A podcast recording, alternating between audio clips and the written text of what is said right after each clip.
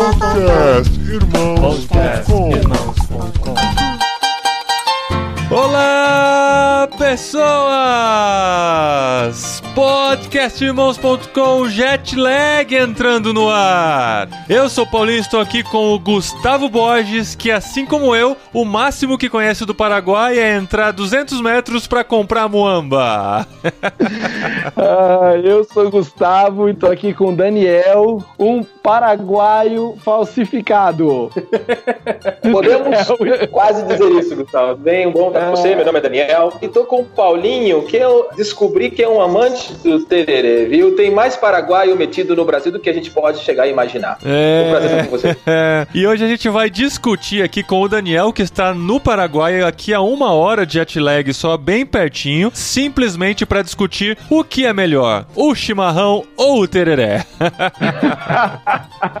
Vamos começar falando de erva hoje. Eu pensei que a gente ia falar sobre o evangelho, compartilhar a palavra. É. Muito bom, gente. Estamos aqui em mais um mês do nosso jet lag. E no jet lag, você já sabe, nós viajamos pelo mundo, pela internet, agora mais do que nunca, utilizando os recursos digitais para viajar pelo mundo, para conhecer profissionais cristãos que entenderam sua vocação, que entenderam que não estão lá por acaso, são brasileiros, na maior parte dos casos que fizemos até agora. São brasileiros que estão trabalhando transculturalmente em suas profissões. E hoje a gente trouxe aqui o Daniel para contar um pouquinho o que, que ele foi fazer no Paraguai. E a gente vai descobrir que não é tão recente não, viu? Faz bastante tempo que ele tá por lá. Por isso que eu disse que ele é um paraguaio, hein? É. Vamos ver.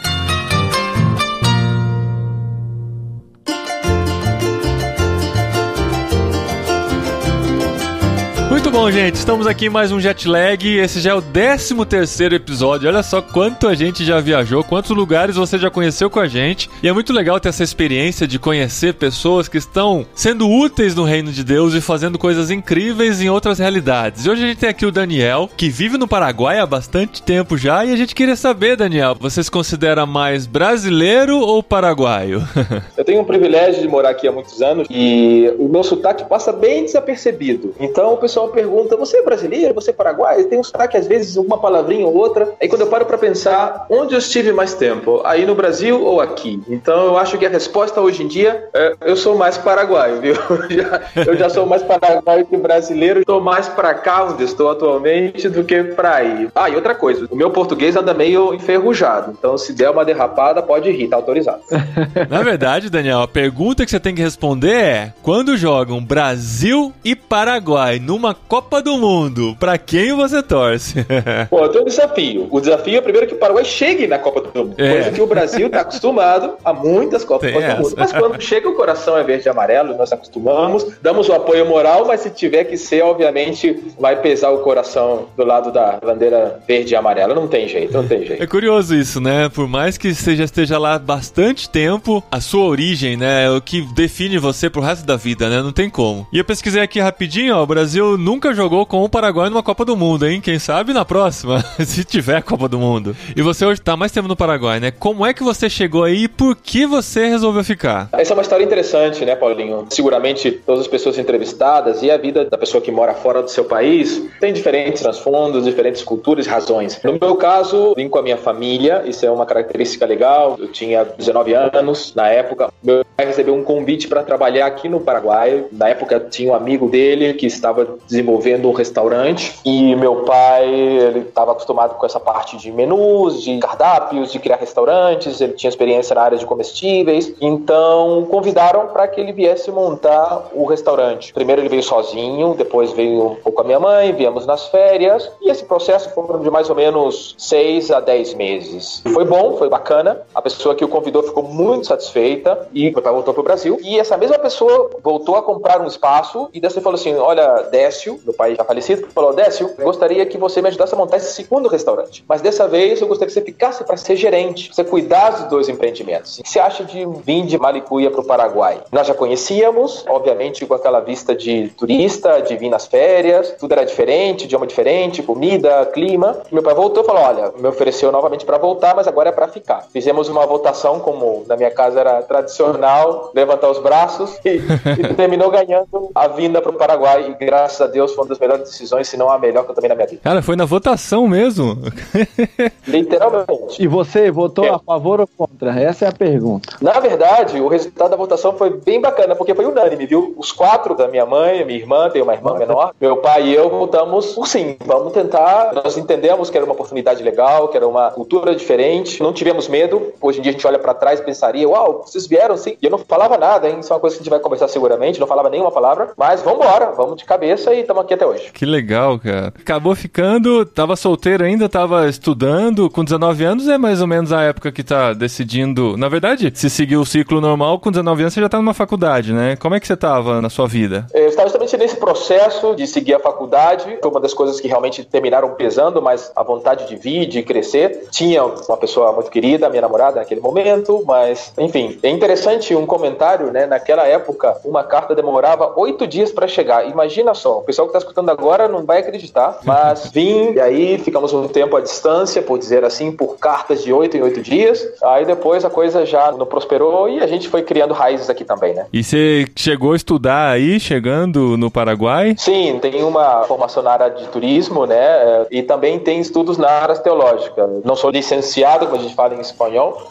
Não tenho, porque realmente eu trabalhava, eu viajava muito por trabalhar em turismo. E a reta final da teologia não pude terminar pela licenciatura, se fala em espanhol. Mas tenho o prazer de dizer que foram quatro anos no seminário, foram ótimos de muito crescimento espiritual para mim. Aqui é licenciatura também, tem a licenciatura e o bacharelado. Ah, beleza, olha só, tô até muito tempo aqui, já até esqueci alguma coisa por aí. Aham. Licenciatura pra você poder dar aula, né? Você não chegou a concluir. Mas você já teve, assim, caminhamento aí, né? Quando você chegou aí, você já era cristão? Como é que aconteceu sua caminhada cristã? A minha relação com Cristo foi bastante simples, entre parênteses, quando a gente contrasta com grandes transformações. É aquela história de um cara pacífico, tranquilo, com uma família amorosa e carinhosa, mas entendi as minhas limitações e a minha necessidade de Deus na minha vida. Tenho o privilégio, de certa maneira, de dizer que eu nunca tive muitos vícios, mas eu entendi perfeitamente minha necessidade de Deus na minha vida, de ter Cristo como meu salvador. Eu encontrei no Brasil ainda, aos 17, 18 anos, um pouco antes de vir. Depois, quando cheguei aqui, nesse processo novo de desembarque no país, a gente termina também aprendendo a Bíblia, né? A gente está acostumado com a Bíblia em português, de repente, na minha vida entrou a Bíblia em espanhol e hoje em dia é meu pão diário. Ou, como diz em espanhol, é mi pan diário. A Reina Valéria. Isso, 1960. É a mais tradicional aqui que a gente tem. É a Reina Valera. É interessante a história dessa tradução. Acho que enterradas de 1600 e alguma coisa, do Casaro della Reina, que fez a primeira tradução. Depois teve uma revisão. Enfim, é o que nós temos até hoje, bastante parecida com a original, porque como feita em língua castelhana, né, em espanhol da Espanha, e trazida naquele momento ao Novo Mundo, por dizer assim, ela manteve muitas das características antigas. Pois é. É, eu tô lendo a Bíblia em espanhol também, porque a gente tem interesse, né? Estamos estudando espanhol aqui. E eu queria saber de você também, Daniel. Você falou que você chegou sem saber nada do espanhol, né? E a primeira impressão que a gente tem é que o espanhol é muito parecido com o português. A gente começa a ouvir, começa a entender muita coisa. Mas quando você entra nas conjugações verbais, nos tempos verbais e nas nuances da língua, você começa a ver que, assim, é mais difícil do que parece, né? Como é que foi pra você aprender o espanhol? É, isso foi um dos principais desafios que nós tivemos aqui. Falo pela minha família também, mas basicamente por mim, porque pela minha própria carreira, eu trabalho na área comercial, então a comunicação é uma coisa fundamental para que eu possa desenvolver meu próprio negócio e fazer o meu trabalho de forma correta. Nós chegamos aqui como família e não falávamos nenhuma só palavra, né? Além do tradicional, graças e por favor e Hola, que tal? isso, isso, é, olá, que tal? Como estás? Essas frases feitas, né? E isso é interessante porque o espanhol realmente é muito similar. Na verdade, compartem a mesma raiz, né? A raiz latina. Mas tem um truquezinho, porque como é tão parecido, às vezes você derrapa e não se dá conta. Sim. Eu tenho o privilégio de poder falar um pouco de inglês também. E isso não acontece em inglês. Você automaticamente, quando está falando inglês e fala alguma coisa errada, você percebe que, opa, opa, essa palavra não, não corresponde, né? Ou não está bem colocada, eu usei um idioma diferente. O espanhol faz você se sentir como ser enamorado do idioma, começa a falar e de repente saem umas palavras que não correspondem e você nem se dá conta. Então a pessoa fala para você: peraí, peraí, o que, que você disse? O que, que era isso? Aí você tem que explicar: ah, não, desculpa, não mudei a chave, né? Uhum. Mas isso é uma cultura que nós temos no Brasil, interessante, brasileiros falam isso com muito carinho, acreditam, não, eu falo espanhol, eu falo espanhol, e na verdade não é tão assim. Eu estou de acordo com você. Quando a gente chega nas conjugações, o negócio fica pesado. Gente, é muito complicado, cara. A hora que começa a colocar os pronomes como uma palavra só no final do gerúndio, do infinitivo, do imperativo, é uma loucura. É, isso é muito legal. é aí que que você vê a diferença do idioma. Né? É aí que você separa os homens dos meninos, né, cara? É, é isso aí. Quando eu comecei É a aprender espanhol, eu precisava estudar todo dia os temas que eu ia trabalhar naquele dia, porque eu passava vergonha no trabalho. Eu não conseguia escrever um e-mail sem pedir pra alguém dar uma revisada. Porque não tinha Google Tradutor, né, gente? Não, até que na é, é, não sei. Não era tão bom quanto hoje, eu diria. É, o problema todo não é só o Google traduzir, né? Não sei se porque eu tava aprendendo a falar espanhol na Argentina, é um espanhol raro, como eles mesmos dizem, né? É um pouco diferente. Uhum. Então, o que você acha que é, às vezes aquela palavra não encaixa lá, né? Aham. Você vai usar um termo e isso não tem jeito. Você estuda no seu país um idioma, quando você chega naquele país que você vai usar o idioma, você tem uma adaptação natural, não tem como você escapar por Uhum. conta da linguagem mesmo do dia a dia, das linguagens informais, Uhum. do sotaque daquela regiãozinha específica. Então, se você tá na Argentina, em Buenos Aires é um espanhol. Se você tá na grande Buenos Aires é outro espanhol. Se você tá no resto da Argentina é outro espanhol. Se você tá no resto do mundo aí que é outro espanhol mesmo. E A gente tá fazendo aula, né? Nosso professor, duas horas por semana e tal. E eu tenho uma amiga chilena, né? Eu falei, eu vou praticar com a minha amiga chilena. Ele falou, ó, pode praticar, vai ser importante, mas se você entender o espanhol do chileno, você já tá num nível avançado. Porque eles falam muito rápido, o sotaque é muito forte. Isso é verdade mesmo. E tem uma coisa engraçada, né? O continente inteiro ele fala o espanhol com as variantes locais, com os acentos, com as gírias de cada um dos países. Mas você percebe, né, claramente que, na minha opinião, vale dizer, posso estar falando uma coisa que não é correta para alguns, mas você quando fala, por exemplo, o pessoal da Colômbia, você entende eles de uma certa maneira. Uhum. O da Argentina também. Os chilenos já custam um pouco mais. Os bolivianos são difíceis. É interessante porque eu tive a chance de trabalhar numa companhia aérea desenvolvendo uma posição comercial, então viajei pela América do Sul inteira. Faltou Equador e faltou Venezuela, mas tirando esses dois, tive a chance de estar em todos os países mais tradicionais, né, latino-americanos, América do Sul. E você tem que estar bem atento para alguns países, o Chile principalmente, eles falam bastante acelerado, eles aceleram na parte final. O argentino fala bastante cantado, muito achar, me vou achar, cabacho. Seguramente o Gustavo vai lembrar disso. É Eu assim. costumo falar que o argentino falando espanhol é como o carioca falando português, é chiado. Isso. Entendi. então, e o Daniel é carioca, né? Mas ele não é Cara. chiado, ele já estragaram o sotaque dele. Já fiquei neutro, né? Quando você já fica assim falando com pessoas de outras áreas, obviamente. Eu tenho minha mãe, a minha irmã no Rio, tenho, ah, obviamente, parentes, a gente sempre em contato, consumo meios também, informações do Rio, mas terminei pegando um, um sotaque meio, não sei se neutro, não é a palavra adequada, talvez, uma É. mistura um pouquinho dos dois, mas é isso mesmo. Ah, Você deu uma informação nova aí, então. Sua família voltou pro Brasil e você ficou. Como é que foi essa ruptura, digamos assim? É, né? Isso é interessante. As pessoas que moram nos países vão poder lembrar e talvez tenham a mesma situação como a minha. Ainda que nossa família era muito unida, comíamos a mesma coisa, morávamos na mesma casa, a adaptação é diferente de um para outro. E realmente eu tive o privilégio de sentir-me em casa desde o primeiro dia. O Paraguai tem as portas abertas para os brasileiros, essa é a minha percepção. Ainda que com historicamente é uma história complicada entre o Brasil e o Paraguai, mas de forma geral o paraguaio é muito receptivo para o brasileiro e isso ajudou bastante. Não assim a minha irmã, tem uma irmã dois anos mais nova, onde realmente a adaptação foi mais complicada para ela. Então ela morou muitos anos aqui, terminou a carreira dela. Minha irmã é médica veterinária, estudou aqui no Paraguai, ela terminou tudo bem, mas quando deu a oportunidade ela sentiu que o lugar dela era aí. Então terminou voltando. E no caso a minha mãe fica um pouquinho lá e um pouquinho aqui, mas mora com a minha irmã no Rio de Janeiro. Então faz com que a sensação, a adaptação, as raízes, como a gente costuma falar, varia um pouco de pessoa a pessoa, né? Então é tão pessoal isso. Eu me senti tão amado, tão querido, e a minha irmã se sentiu querida também, mas não na mesma intensidade. Então já tá de Malicuia de novo no Brasil. Sua família voltou pro Brasil antes de você se casar ou depois? Minha família, minha irmã e minha mãe voltaram antes. Sou casado já, eh, graças a Deus, muito bem casado. Com brasileiro ou é paraguaia? Não, paraguaia. Minha esposa é paraguaia. Olha isso. As raízes foram tão profundas que o coração terminou sendo fisgado por uma paraguaia, graças Ah. a Deus. Minhas filhas, por estar aqui, eu tô aqui de forma continuada, né? Acho que a gente não chegou a falar isso. Eu vim aos 19, hoje em dia eu tenho 47, então dá pra gente fazer um cálculo. Mais dos 25 anos, bota aí. 28, vai. Isso, para ser mais preciso. E as filhas falam português ou você não cultivou isso muito dentro de casa? Olha, é é uma coisa interessante. A compreensão é 100%, até porque bem a minha mãe também passa uma temporada conosco, as minhas filhas entendem. A maior, que tem hoje em dia 15 anos, ela fala um pouco mais, é um pouco mais desenvolta nessa parte do idioma. As outras são pouco mais escutando, entendendo 100%, mas falar custa um pouco mais. Porque nesse meu caso, o meu casamento tem duas pessoas de duas nacionalidades. Então a mãe geralmente costuma puxar muito pela mãe, pobrezinha, não bota a culpa nela, é minha responsabilidade.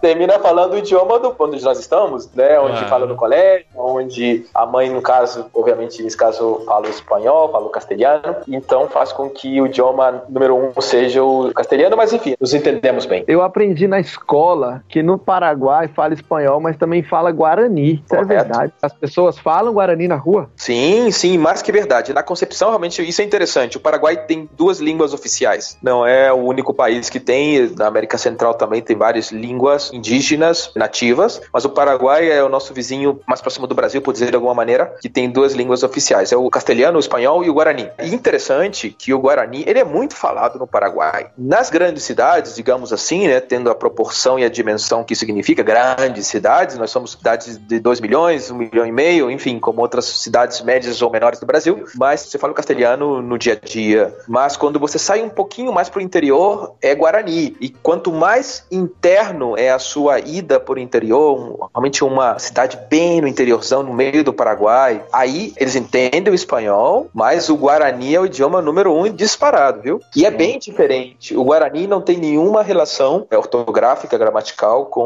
o latim, né, de onde vem os nossos Aham. idiomas. Ele tem outra raiz, tem outra construção idiomática, tem outra estrutura e é difícil, viu?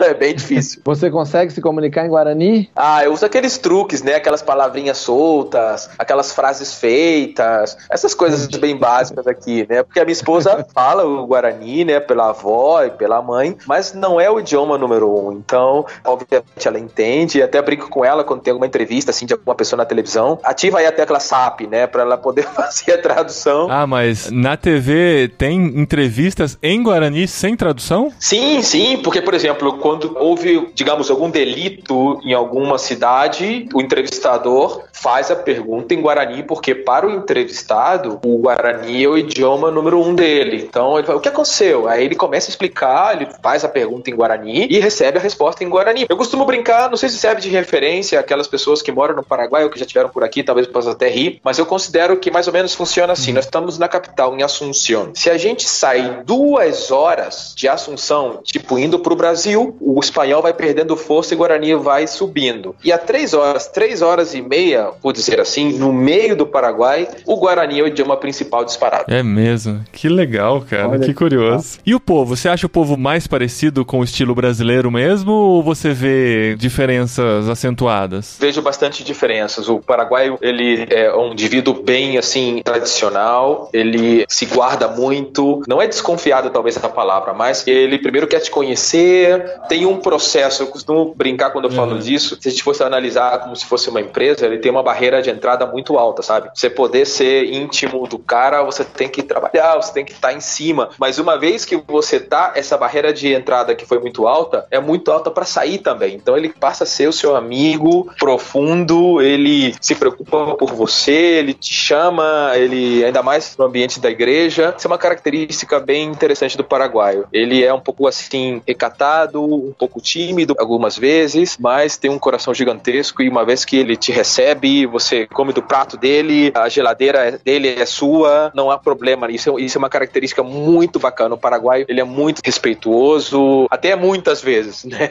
Então assim, são muito dóceis, são muito agradáveis. Eu gosto muito. E quando vocês tomam tereré, vocês compartilham a mesma cuia? Compartilhavam antes da pandemia, né? Vai ter que mudar agora o estilo. É, você sabe que uma das coisas interessantes, com toda essa crise sanitária que nós estamos passando, o Paraguai, na verdade, hoje em dia é uma referência para o mundo e para a América Uhum. do Sul disparado, junto com o Uruguai, os melhores países no combate ao Covid. Mas isso é uma cultura. E, inclusive, eu falava para minha esposa, cara, como é que a gente vai ficar agora? Porque, dá um exemplo para vocês. Você chega num lugar, eles estão tomando tererê, né? Ou tereré, como você estava falando, né, Paulinho? Uhum. É muito comum, ainda mais se é próximo de você, a pessoa te oferece o que a gente chama a guampa, em espanhol, e la bombilha, que é o, a pessoa que está escutando e não sabe, é um canudinho de metal. É a, gente chama de bomba, é. né? É, a bomba, ok. A gente fala da bombilha, que chupa o líquido, né, o tererê, a erva. E ceder essa guampa e entregar para você é uma demonstração de, putz, você é meu amigo, você é meu chapa. Legal, olha aqui, senta aqui, que bom que eu tô te vendo. É uma demonstração social, cultural muito forte. Mas agora já não é Acabou. possível. Você vai na rua assim, você vê as pessoas, cada um com o seu termo, como a gente chama, né, que é onde a gente deixa a água com gelo. Isso é uma das coisas que essa situação sanitária vai modificar na cultura paraguaia. Isso veio para ficar. É, estranho para Certamente em outros países também vai acabar mudando a vai cultura, mudando. né? A minha esposa Adriana, ela é do Mato Grosso do Sul, né? E foi lá que eu aprendi a tomar tereré. E é interessante essa cultura do tereré mesmo, né? Esse mesmo modus operandi acho que foi importado no Mato Grosso do Sul. Tem essa questão de só quem é chegado mesmo que vai compartilhar da mesma guampa e da mesma bomba. E também tem o fato de que se você está na roda e você recusa o tereré, você é mal visto pela roda.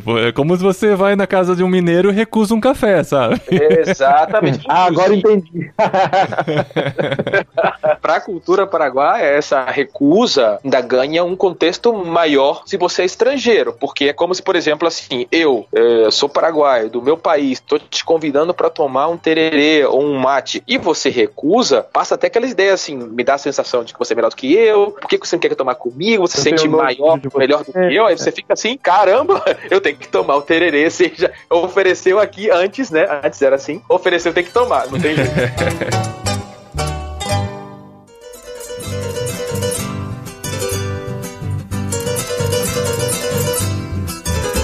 E como a partir da sua profissão, do seu trabalho, do trabalho que você desenvolve aí, você se vê como um fazedor de tendas. Ah, desculpa, a gente foi conversando, conversando e no fim eu não sei se ele é um bummer, um fazedor de tendas, um negócios pro reino. No fim das contas, onde é que ele se encaixa, Gustavo?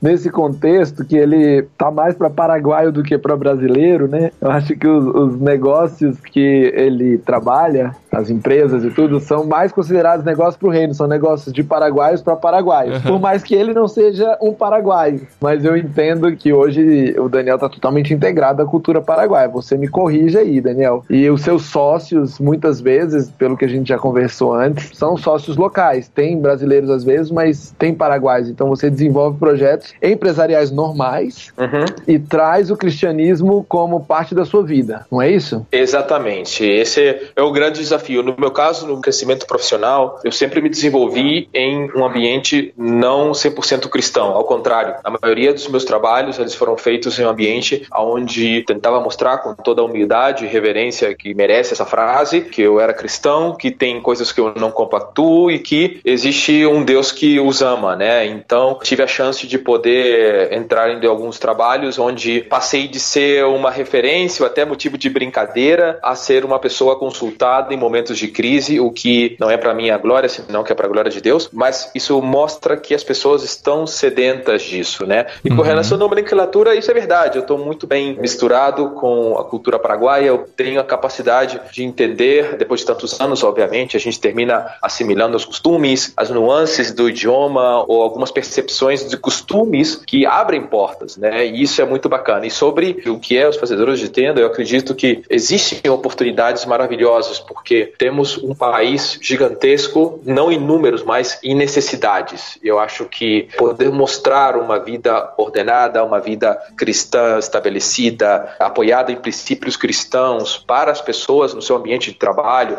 pregando o evangelho, isso é uma arma potente para uma nova geração que está vindo atrás e é a mesma que estamos agora, mas a que virá também, onde é possível ser cristão e conviver com as pessoas, marcando o território, mas para o lado de Cristo, né? Que excelente. Amém, muito bom. Muito bom. Agora que a gente entendeu um pouquinho mais da cultura, como é que funciona o cristianismo aí no Paraguai? A gente vive aqui no Brasil sempre ouvindo notícias de países onde há perseguição, ou onde o evangelho está crescendo e tal, e a gente acaba escutando muito pouco sobre como é o evangelho aí. E você diz que chegou recém-convertido, mas logo foi abraçado por uma igreja e começou a se desenvolver a sua vida cristã. E hoje eu te conheci por meio de um amigo em comum, num contexto de uma igreja, no contexto de você trabalhando na obra do Senhor. Como que funciona? Funciona isso aí no Paraguai? Como é que é compartilhar o evangelho? Como é que é a aceitação das pessoas? Como elas se relacionam com o cristianismo? É, o Paraguai é um dos países com maior quantidade de católicos, proporcionalmente falando. Entendo eu que é em cima de 80%. E a presença cristã evangélica, ela é bastante pequena. Alguns índices mostram 3 ou 4%, que pode inclusive ser considerado como um país não alcançado. Isso é uma coisa que às vezes chama a atenção. Aqui do nosso lado né, e a presença cristã evangélica é uma porcentagem pequena. Uhum. Ainda assim é interessante porque no norte do país tem uma grande presença menonita. No começo do século XX e no final do século XIX foram chegando visitas de imigrantes fugindo da perseguição religiosa, fugindo de guerras e de fome. O Paraguai ofereceu para eles uma oportunidade para que eles pudessem ter uma terra. Só que nessa oportunidade não disseram para eles que a terra que eles iam dar era uma terra muito difícil, não era uma terra fértil, era um clima semiárido, bem seco, e vieram imigrantes do Canadá, da Alemanha, da Rússia, e vieram para o Paraguai desenvolvê-lo. E hoje em dia são cidades super desenvolvidas, quando você as contrasta, as compara com cidades paraguaias ou nativas, por dizer assim, quando você chega nessas colônias menonitas, você fica assombrado, né, pelo desenvolvimento que eles tiveram. Então, no Paraguai não existe a perseguição por um lado, que é muito positivo, mas muito pouca presença evangélica, o que também chama muita atenção, né? Existe a portas abertas, tem receptividade para conversar o evangelho, para fazer evangelismo, para poder fazer convites, existe a presença de denominações tradicionais, como os batistas, presbiterianos, metodistas, Assembleia de Deus e outras denominações, mas realmente temos que conquistar esse país para Cristo no que se refere à presença evangélica em si, né? Isso é uma coisa que sempre chama muito a atenção. Como é que é o povo para receber o evangelho? Existe gente pregando publicamente na praça? É ok? Ou é mais numa relação um a um? Pela própria característica do Paraguai de ser um pouco mais reservado e tradicionalista, geralmente é um a um. A gente entra nessa famosa ronda de tererê, ou nós somos convidados para poder falar do evangelho, onde nós conversamos, onde a gente fala o que nós acreditamos, o que nós praticamos. O Paraguai é bastante aberto por não existir essa animosidade, a presença de um só Deus, por dizer assim, e é o Deus. Eles recebem bem o evangelho, obviamente com a presença católica bem arraigada, bem presente no país. Existem as tradições, os dogmas, as doutrinas católicas, mas de forma geral existe uma grande aceitação, porque o evangélico no Paraguai, ele foi associado, o crente, ele foi associado a uma pessoa de bem. É interessante isso. Existe uma cultura general, uma imagem general, geral, desculpa falar com o espanhol, uma imagem geral mental de que o evangélico é um cara correto, é uma pessoa que é de bem, ele não tem costumes estranhas, ele é respeituoso, então tem uma aura de cuidado, de um perfil que faz com que isso seja feito, né? Por outro lado, existe também, obviamente, a pressão, no caso da Igreja Católica, é bastante presente. Eles têm muitas paróquias, têm várias igrejas, são ativos algumas delas, mas de forma geral existe uma grande abertura para falar do evangelho, a palavra por si só, né? Eu conheci até hoje apenas um missionário paraguaio. Ele é um missionário que faz um trabalho sensacional nas montanhas do Himalaia com produção de produtos lácteos e tal. Ele é um empresário e, e missionário, um fazedor de tendas, bummer, e ele acaba viajando por muitos lugares para promover esse modelo missionário. E eu te conheci também, Daniel, por conta de pessoas que estavam indo aí para o Paraguai para promover esse modelo missionário do fazedor de tendas, que é esse modelo que a gente acaba trazendo sempre na nossa conversa aqui no Jet Lag, que é como a gente consegue integrar a nossa fé, são ferramentas, né, para a gente integrar a nossa fé no nosso dia a dia, na nossa cultura, no nosso trabalho. Como que você vê esse ministério chegando aí no Paraguai como um apoio e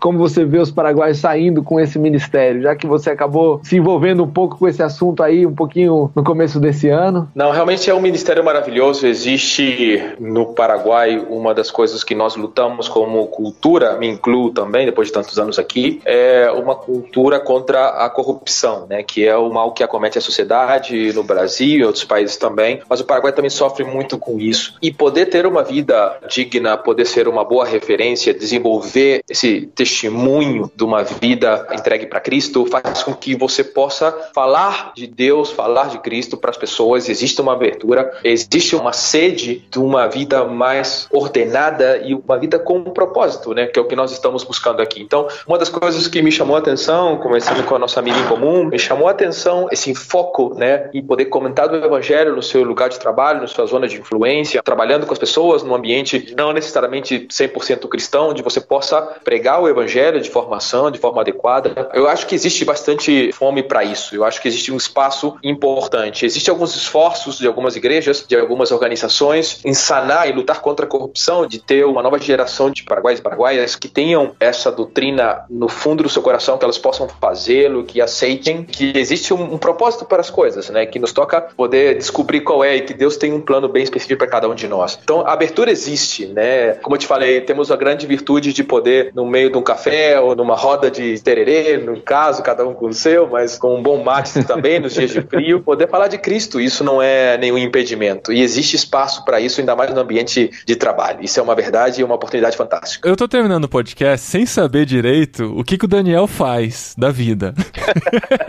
eu sei que ele se formou em turismo e fez, quase completou teologia, mas hoje você não tá em nenhuma dessas áreas especificamente, né? Não, difícil resposta, porque na verdade, se você perguntasse para mim o que, que você faz, eu sem nenhuma vergonha, acredito eu que eu falo, eu sou um vendedor. Eu tenho o privilégio de poder vender, essa é a minha raiz, eu cresci para isso, eu me esforcei para isso. Eu vendi diferentes coisas na minha carreira profissional. Como eu comentei para vocês, eu fui encarregado comercial, diretor de uma companhia aérea, então eu vendia lugares no avião, né, assentos, ou como a gente fala em espanhol, butacas. Olha vendi só. Seguros, vendi eh, tecnologia, fui business manager de uma empresa de tecnologia, sempre na área de comércio, na área de vendas. Essa é a área onde eu me desenvolvi. E atualmente tenho minha consultora de negócios locais, onde nós orientamos empresas no seu desenvolvimento de novas marcas, de desembarque de produtos, de inovações. Estou muito dedicado a um projeto já há quase um ano. Estamos desenvolvendo a área de uma fintech hoje em dia, que é uma coisa que no Brasil está muito presente no dia a dia dos brasileiros, vale a redundância, mas aqui no Paraguai temos um campo muito grande a explorar, né? Então, com os meus sócios, nós desenvolvemos uma sociedade as quais estamos trazendo ao país soluções e inovações na área de fintechs, ou seja, tecnologia para a área financeira, para deixar o Paraguai mais perto das inovações tecnológicas que nossos vizinhos estão tendo. Aqui ainda é muito incipiente, é muito básico a oferta de produtos financeiros, então nós estamos desenvolvendo um projeto maravilhoso aqui. E esse tipo de trabalho que você desenvolve, né, provavelmente envolve o relacionamento com muitas pessoas, né? Deve passar o dia todo em reuniões online no momento. E isso faz com que você consiga se aproximar de pessoas que talvez você nunca chegaria se não fosse por causa do trabalho, né? Com certeza. Isso é uma realidade porque, como eu comentava para vocês, por a minha veia passa sangue de vendedor, então é uma coisa que me motiva, o que me faz dia a dia falar com diferentes pessoas, diferentes estratos, desde pessoas com recursos realmente importantes, de empresários, até pessoas que trabalham com o dia a dia, entregadores, pessoas da área de comércio, da área que seja, né? Então, isso me dá uma gama muito grande de contato e poder comunicar-me com elas no idioma fluente, como é o caso espanhol para mim, me abre muitas portas. E realmente eu, tenho, eu falo com muitas pessoas todos os dias, todos os dias. Muito bom, Daniel. A gente tem muita curiosidade de conhecer nossos países vizinhos e saber que estamos tão próximos e ao mesmo tempo tão distante, né? A gente tem muito mais informação de países ao redor do mundo e de outros continentes do que dos nossos vizinhos. Foi muito legal conhecer um pouquinho mais do Paraguai, do seu trabalho, do que você tem desenvolvido por aí, de como Deus tem te usado nesse país que precisa tanto do evangelho, né? Você aí como luz e testemunhando de Cristo nesse lugar. Muito obrigado pelo seu tempo, viu? Obrigado a vocês pelo convite. Eu gostaria de fazer um novo convite a todas aquelas pessoas que estão escutando o áudio para que conheçam nossos maravilhosos vizinhos latinos, né? Temos países maravilhosos, eu falo muito pelo pai. Pra vocês terem uma ideia, de São Paulo é uma hora e quarenta de voo, tem voo direto desde São Paulo. Então, de qualquer parte do Brasil, chegando em São Paulo, dá para vir de forma direta. E é um povo maravilhoso, pessoas agradáveis. A capital Assunção é considerada uma das capitais com o melhor custo para os visitantes estrangeiros. Como eu falei, trabalhei em turismo mais de 15 anos, na verdade. Uma das principais speeches que a gente falava é isso, porque quando você vai em outros países, como no Chile, por exemplo, que é um país maravilhoso, mas tem um nível de vida alto, você está num bom restaurante, sai uma fortuna. Aqui no Paraguai, você vai num restaurante tão bom quanto, ou talvez melhor, e você paga menos da metade. Existem cadeias de hotéis de primeiro mundo. Pensa que aquela marca está aqui também. Gente, abramos nossa vista, né? Temos vizinhos maravilhosos ao Brasil. É, existe necessidade de trazer o evangelho e nós brasileiros somos muito bem recebidos. Talvez o brasileiro não reconheça isso. Somos muito bem recebidos. No mundo todo. No mundo todo. Isso é muito legal. Ser brasileiro abre muitas portas. Então, assim, assim que a gente puder viajar de novo, né? Vai primeiro pro Paraguai e depois conhece aí toda aí, a nossa América do Sul aí que tem muita coisa boa para conhecer. É, a gente tá inclusive inclusive já planejando ter um, outros jet lag aqui na América do Sul. Próximo mês nós devemos voltar para Europa e aí acho que no outro a gente volta aqui para América do Sul. Vai ficar cara essa ponte aérea aí, mas vamos lá, né? vamos lá, mês que vem na Europa, se tudo der certo. Até o mês que vem então e mais um jet lag. Valeu, gente.